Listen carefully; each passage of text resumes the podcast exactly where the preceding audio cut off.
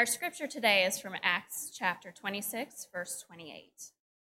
Then Agrippa said to Paul, You almost persuade me to become a Christian.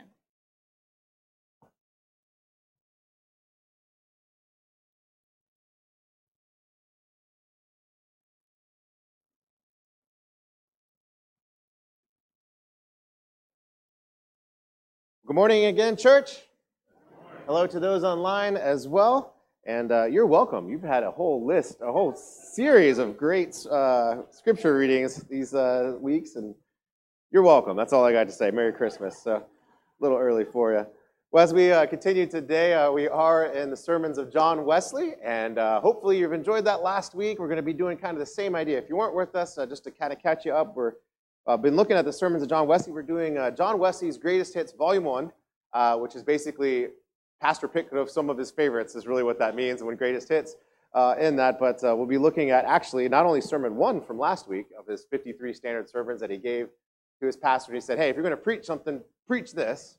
And when he did that, he didn't mean like literally take a sermon and literally preach it, you know, every 53 weeks and then continue and repeat it. What he meant was this is the most important things. These are the things if you're going to get right, if you're going to share the gospel with people, share these things and make these the priority and make sure that these never fall from your lips. And we're going to be looking at uh, sermon, it's really witty, number two here today in the list of sermons of 53. As we're here today, uh, I want to say just a few different reads. Uh, moments before we jump in is that um, when I went to seminary, of course, part of seminary was reading through the 53 standard sermons and reading all through them. And uh, I got to do that both in the original language of John Wesley as well as you know a modernized version of kind of updated things. But one of the, the things that fascinated me about it was how many times we refer to John Wesley's sermons, and they're pretty repetitive, right? And what I mean by that is that if you read through it, you might be struck by this. If you ever read them in order, you go, did he just basically take this whole section from his previous sermon and just kind of reword it and just say it again? And uh, the truth is, is yes, he kind of did, but there's a few things to keep in mind when he was doing this. Is first of all, when you read the, through the sermons, they didn't happen necessarily week after week, right? And in fact, these first few that are a number of them actually from the 53 standard sermons were actually preached by him at university, specifically Oxford University, to other clergy, to other faculty on the different schools of Oxford, and was at St. Mary's there before university that he preached both last week and this week that we'll be hearing today. Now, it is important to maybe understand that last week he preached in the, the year 1738. Today was 1741. So, of course, to them, it didn't feel like they had just heard it when he preached it again. What's also interesting about that is uh, a lot of theologians and, and, a lot of church leaders of this history have tried to make like a summa theologica. What we mean by that is they try to write out every last detail of their theology. John Wesley didn't try to do that. He said, here's the main things. I'm going to focus on them. And not only that, he didn't try to ever try to make just a single book to say, this is what I need to preach. Instead, he used his time doing other things. Uh, specifically, he used most of his time, that is, to especially use a lot of that time to be uh, very, I guess, administrative, but I mean that in a positive way. I mean that he used it to organize class meetings and band meetings and to spend his time instead of writing a Summa Theologica so that we could all read it and not feel like we're reading repetitive things over and over again. He simply bound up 53 sermons and said, here's the theology more or less. And then he went on and said, hey, but what we need to do for life transformation to happen, it's not my sermons. For life transformation to happen, we need people to get into small groups, if you will. We call them that today. He called them class meetings, band meetings. They need to share life together, even to the point where they admit their sin together and do their best to hold each other accountable and love and to have this transformation happen in the setting of a small group of people that know you better sometimes than even you know yourself. Because when you're before them, you lay yourself out. You're bare, that is. And so John Wesley and these, if you may hear some of this today, may sound a little familiar from last week as we get through it, but uh, just know that pretend like it's been three years since I preached last week. You get kind of the feeling. It also is probably poignant to say that sometimes um, academia doesn't quite get it and argue with it, and so there's probably a good chance that he's saying a lot of these things again because he's continuing to argue the point and some of the main points that he had from last week. With all that being said, let's uh, go to the Lord in a prayer. Lord, may the words of my mouth and the words of Wesley retold here today, Lord, may they not only be of you, but convict our very hearts. Once again, not only turn towards you, not only repent, but also, God, be filled with the fullness of the promises of Scripture here and now. Amen. Or I should also mention here today that uh, John Wesley, although obviously he loves Scripture, would use it in his sermons, and many of times when he's quoting Scripture, he doesn't actually just try to exegete it like maybe sometimes we do today. And in fact, as he jumps off this sermon today, he's coming from the book of Acts, and specifically, this is towards the end of the book of Acts. Paul has been imprisoned a number of times now. He's actually now on trial, and basically, he said uh, he got actually he's been left in jail for a while. In those days, you got kind of left in jail as, as you're waiting for your sentence or waiting for your trial, if you will. And so he's been left in, in basically jail for a bit. They've come and got him, and they say, "Hey, Paul, why are you even here? We don't even remember anymore. Like the guy that put you in jail, like he's gone. We don't even know." And, so Paul kind of tells him the story, presents the gospel to him. And it says in the scripture there that King Agrippa said to him, and specifically in our new King, our King James version that is here today, it says to Paul, "You almost persuade me to become a Christian." And many of our modern translations, if you go and look it up, will say, "Paul, you're short in a short amount of time. You're trying to convince me to be a Christian, right?" And so they kind of come off a little different. But John Wesley took these words of thinking about that idea of almost being a Christian. He jumped off with that to challenge all of us here today. And so, in John Wesley's own words, after he read this verse, that almost thou persuadest me to be a Christian, he said, And many there were that go thus far, ever since the Christian religion was in the world. There have been many in every age and nation who are almost, almost persuaded to be Christians. But seeing that it avails nothing before God to only go thus far, it highly imports us to consider, these are his own words, first, what is implied by almost? And secondly, what does it mean to be an altogether Christian? Now, as you read through Wesley, he's going to start off with these ideas. Let's first look at this idea. What does it mean to be implied? Almost, right?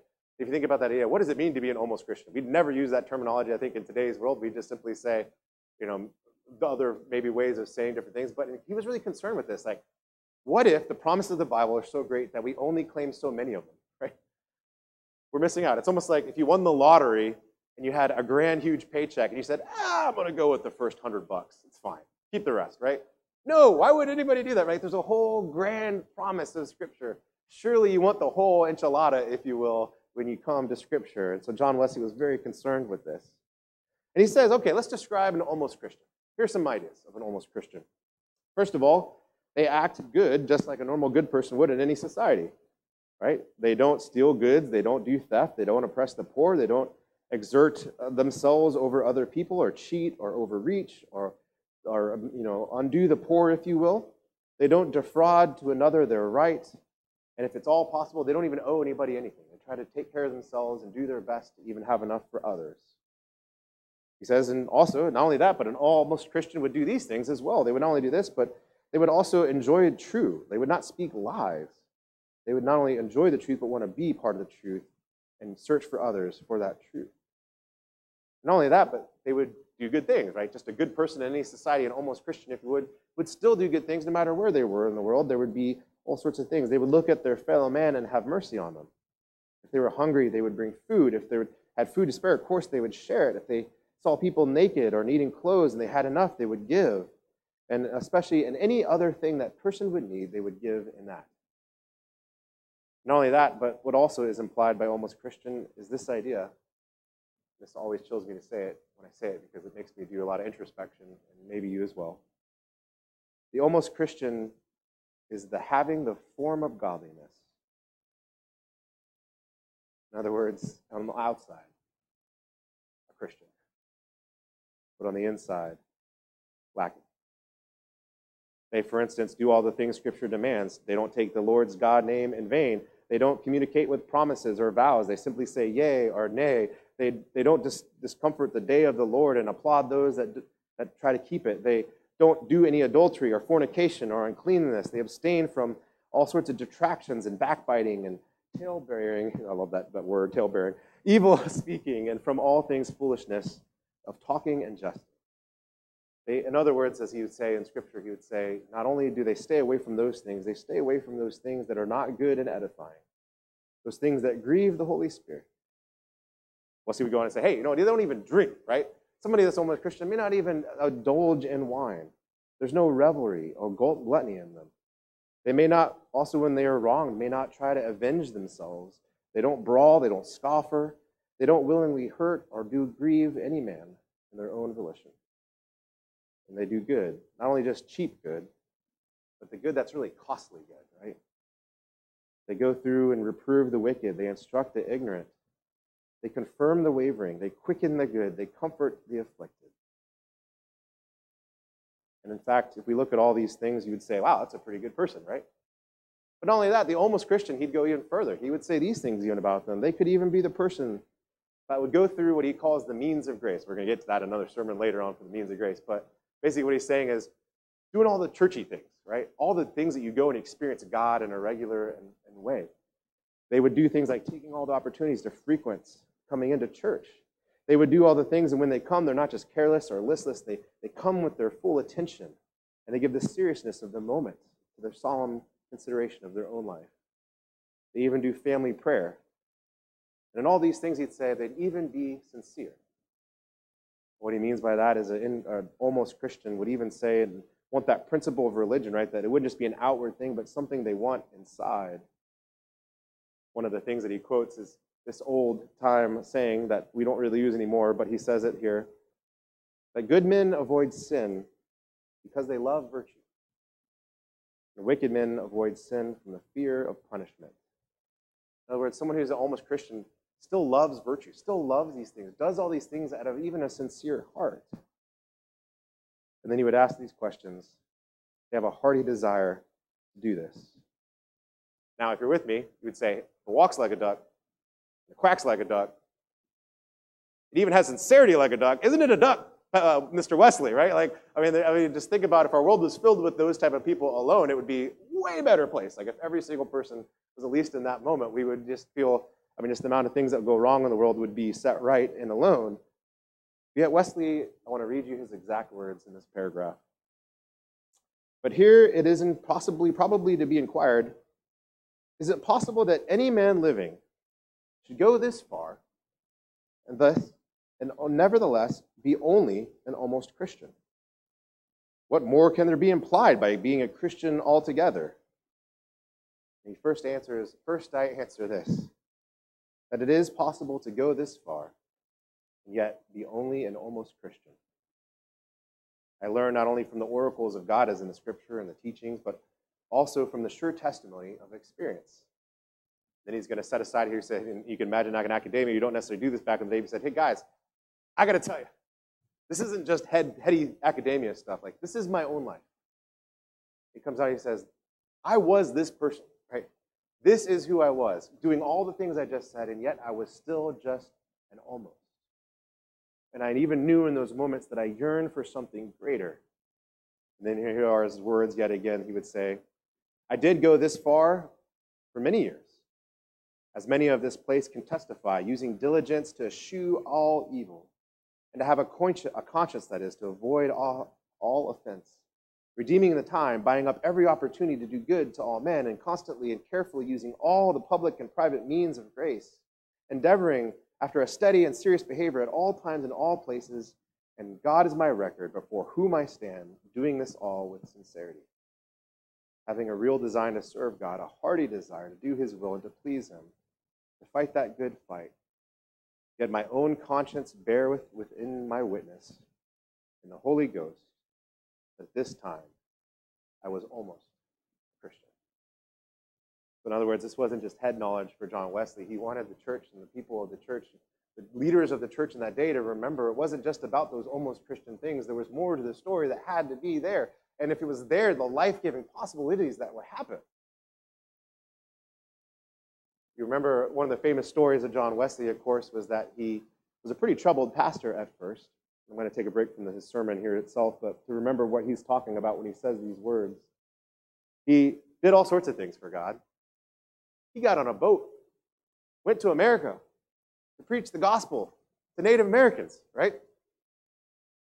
He basically came back with a tail between his legs because it went horribly for him. He got his heart broken and actually made a fool of himself out of, in love out of a woman that he wanted to marry. That basically turned his affections down. He was a washed up has been, if you will, in that moment. Yet he pursued after God yet even in that. And it was that he continued to do these different deals that I talked about, being in class meetings with other people, a lot of them being not only Methodists that we think of, but also Moravians and other people. And in fact, one night he was invited and went to a, a small group meeting where they were together. And meeting was uh, him and a bunch of other people, but there were a lot of Moravians that were there as well. And as they were there talking, someone got up and started reading from just the introduction of Martin Luther's book, an explanation on the book of Romans, as the expository. And they just read from the introduction. And as Martin Luther's words were just read in that meeting, John Wesley said, My heart was strangely warmed. And he go on and talk about that day being the day where the blessed assurance of God was in his heart in a unique way that he had never felt before, always yearned for. And he looked on that uh, day, it's actually May 24th of 1738, which of course is before this sermon was preached, right? A few years before. And so when he preached, actually, it was actually before even the first sermon we looked at last week. And so when he's preaching these things, he's not just preaching idly academic thought or what he thinks of Scripture, he's preaching his own life experience. Saying, Christians, don't just go this far. There's more, right? In fact, what is that more is this next question, because I know you're dying to know, like I would know, right? And uh, how I read as well. So, John Wesley, what is the more, right? And so, in guess, of course, what is that more that must be there? And first of all, he says very simply, the love of God. In other words, when he starts with a few things, but first thing he starts with is this love of God. He remembers that, or scriptures, of course, that point to that. You're called to love the Lord your God with all your heart, with all your soul, with all your mind, with all your strength. Such a love of this, it engrosses the whole heart. It rakes up all affections. It fills the entire capacity of one's soul and employs the utmost extent to all faculties. He that loves the Lord his spiritual content continually says, Rejoice in the God, his Savior. He delights in the Lord, for the Lord is in all in all, and in everything he gives thanks.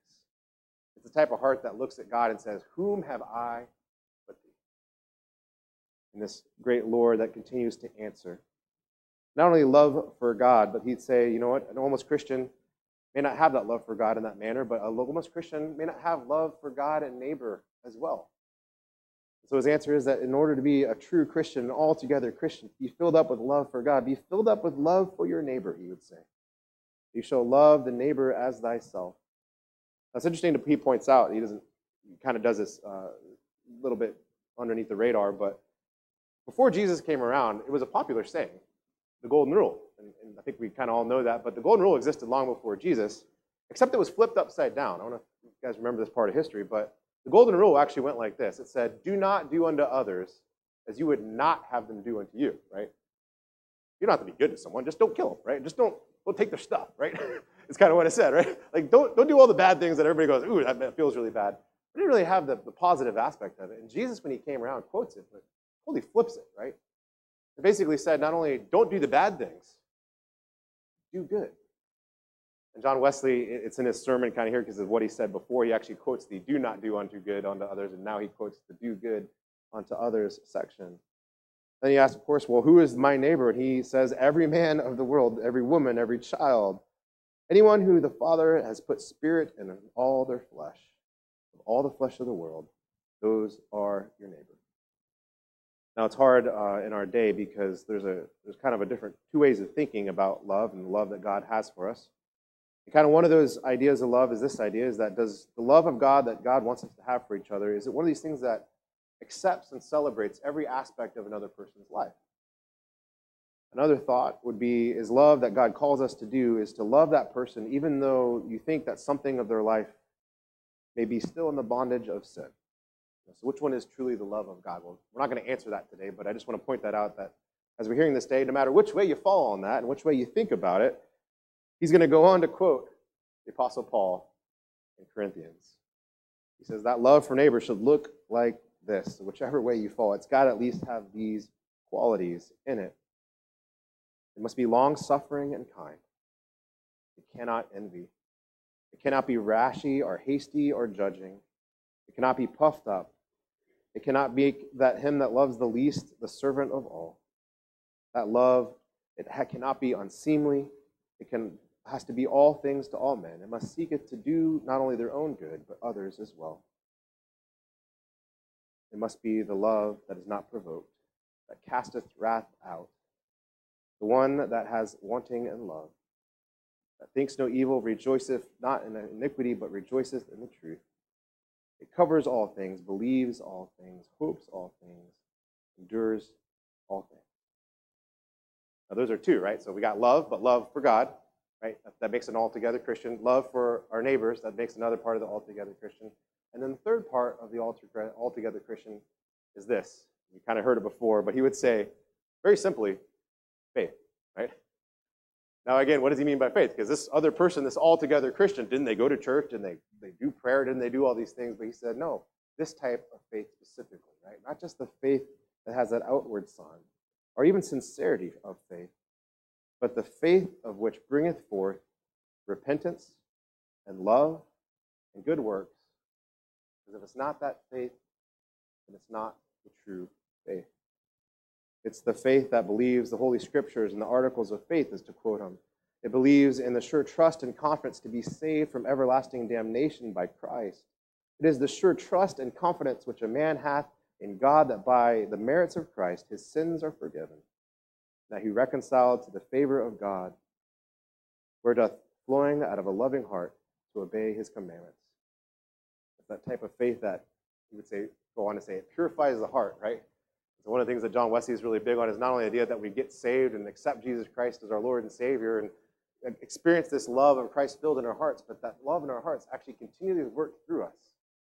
That as we go on about our daily lives, that all those things that aren't of God continually get regenerated, if you will. It's almost like you think about our, our hearts being almost dead in tissue or, or stone cold and hard, that God continues to massage it, right? Continues to break it up continues to bring life into it where it becomes this full and living thing again. But this is the type of faith. And then you would ask, where is the living witness of all these things?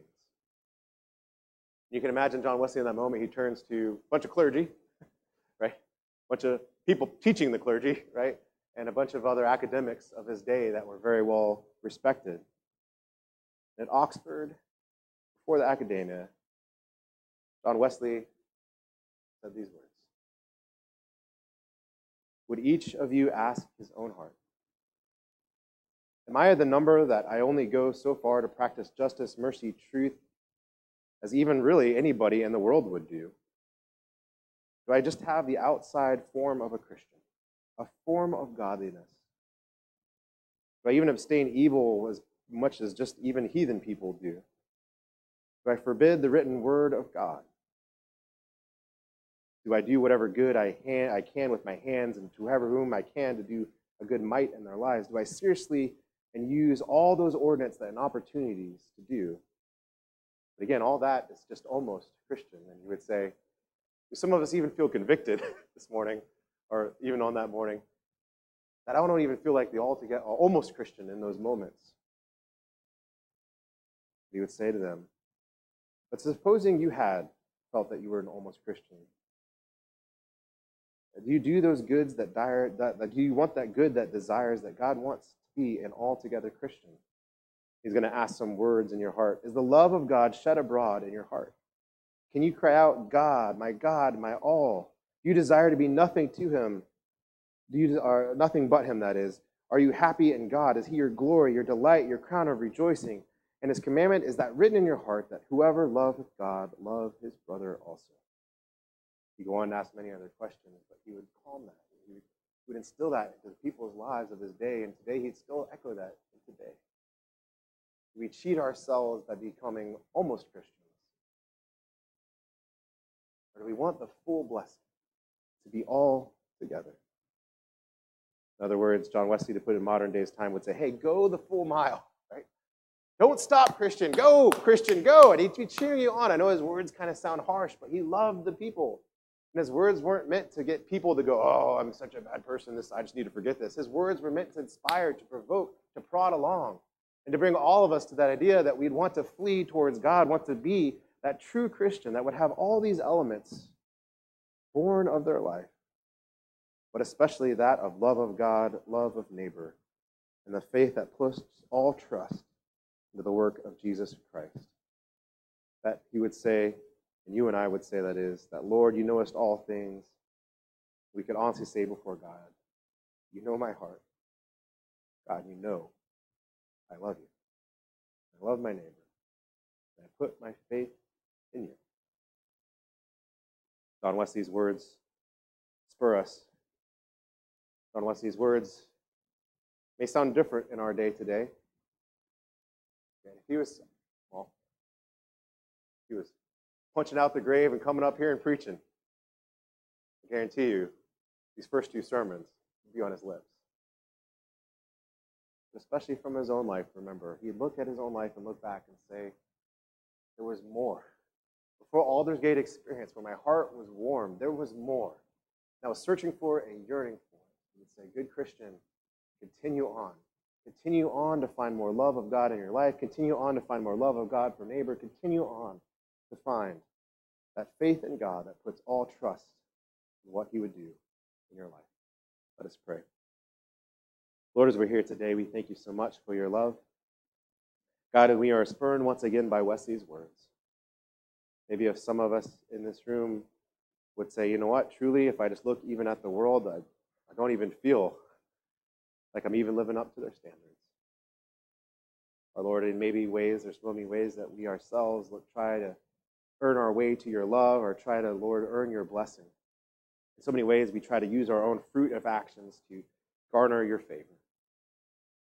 Or maybe, God, we've been part of church for many years. As Wesley talks about his Aldersgate experience, or Wesley mentions this altogether Christian, it still feels like something we've never experienced ourselves. God, wherever we may find ourselves, whether it be on this journey of sanctification or maybe before that moment, God, we surrender to you. We put our trust in Jesus Christ.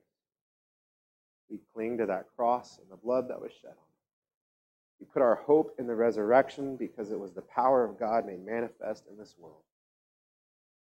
And God, as we're here today, we want to be filled with your love.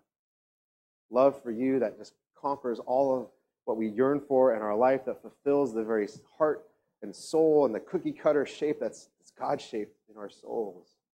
That it would be filled totally with you out of that love and knowing, Lord, your love for us, that it would spur us to love one another.